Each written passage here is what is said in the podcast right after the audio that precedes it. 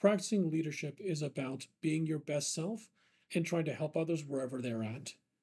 Sometimes this could be by listening, sometimes it could help them solve or go through a major challenge, sometimes it could be trying to help people grow. But before we can help people grow, we sometimes need to be aware of where individuals are at and making sure that they feel ready to be able to grow. During today's podcast, we'll be covering a related supporting topic to helping people grow, which is talking about Maslow's hierarchy of needs. This is the Practicing Leader podcast. I'm your host, Parul Bhargava, and let's discuss.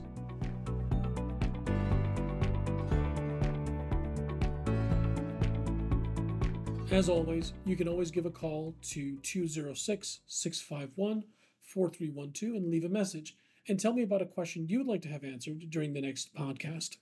An alternative way is also to send me an email at questions at thepracticingleader.com and I'll review those as well.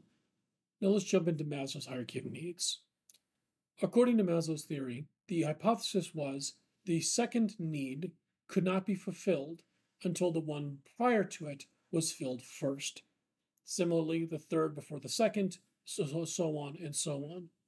So when we start talking about these as strata, as you're moving up the pyramid and this hierarchy, the way you should think about it is until the bottommost layers are met and met consistently, the likelihood that an individual will be able to experience the needs being fulfilled of the level above it is unlikely.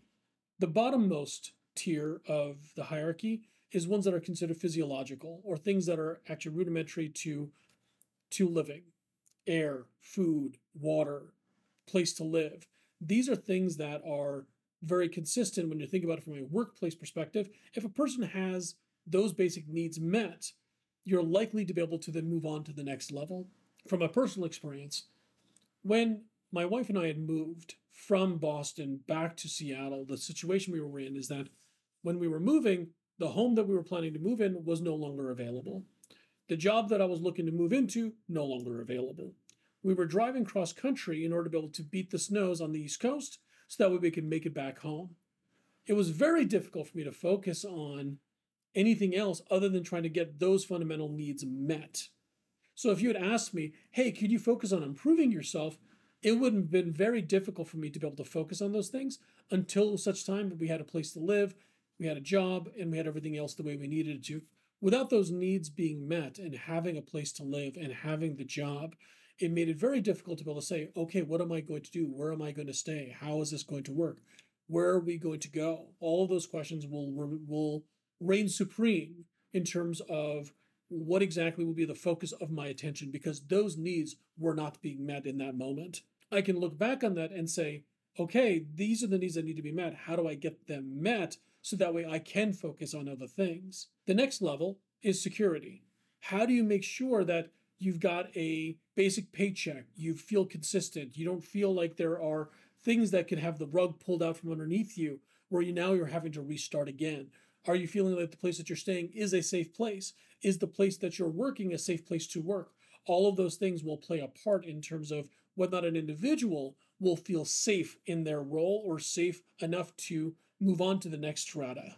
The next level is around fostering an environment that creates belonging for an individual. This is where you'll hear about discussions around diversity and inclusion because this plays in plays into some of the discussions around how do you make a person feel like they belong to a group or a company and making sure that where a company has created a supportive and inclusive work culture. We've all felt when we do not feel included that we I think we all of us can at one point or another say, you know what, I didn't feel part of the in crowd. And when you don't feel as part of the in crowd, what ends up happening is that actually detracts away from that feeling where you then can focus on doing higher level work. Because that puts you at the defensive. When you're felt as the, as the other you're not going to be able to do your best work. Now whether or not you're doing you're creating that inclusive environment by doing team building events social events fostering a sense of community amongst individuals, whatever you can do to try to create that level of inclusions, you'll help people move on from that strata onto the next one. The next strata is about building self esteem. This is where the accolades that an individual could receive for the work that they've done. This is where practicing leaders can and should acknowledge and reward achievements and contributions people have made. But in order for that person to hear those things and to feel the benefit of those things, the prior strata need to actually have been met. The final stage is called self actualization. To support an employee's or an individual's personal growth and development, we as practicing leaders need to be able to provide opportunities for learning, provide them a way to be able to enhance their skills or giving them meaningful projects. This is where there's that opportunity to do that. This is where you can encourage autonomy and creativity, and actually you can see innovation happen because an individual wants to see themselves grow and to be able to exhibit a growth mindset. But before the strata below it are met, it's very difficult for a person to feel as if they're actually able to reach those goals. This gives a overview of what Maslow's hierarchy of needs are and how they apply to business and how they can apply to individuals when trying to help them grow. If you're finding somebody that is none able to grow, is it possible that that individual isn't having one of their prior needs being met? And is there something that you can do as a practicing leader to help them get those needs met? If you have questions that you'd like to ask and be able to have covered as part of the podcast, you can go ahead and give a call to 206 651 4312 and leave a message. Or alternatively, you can send me an email at questions at thepracticingleader.com. This has been the Practicing Leader Podcast. My name is Parul Bhargava, and I'll talk to you next week.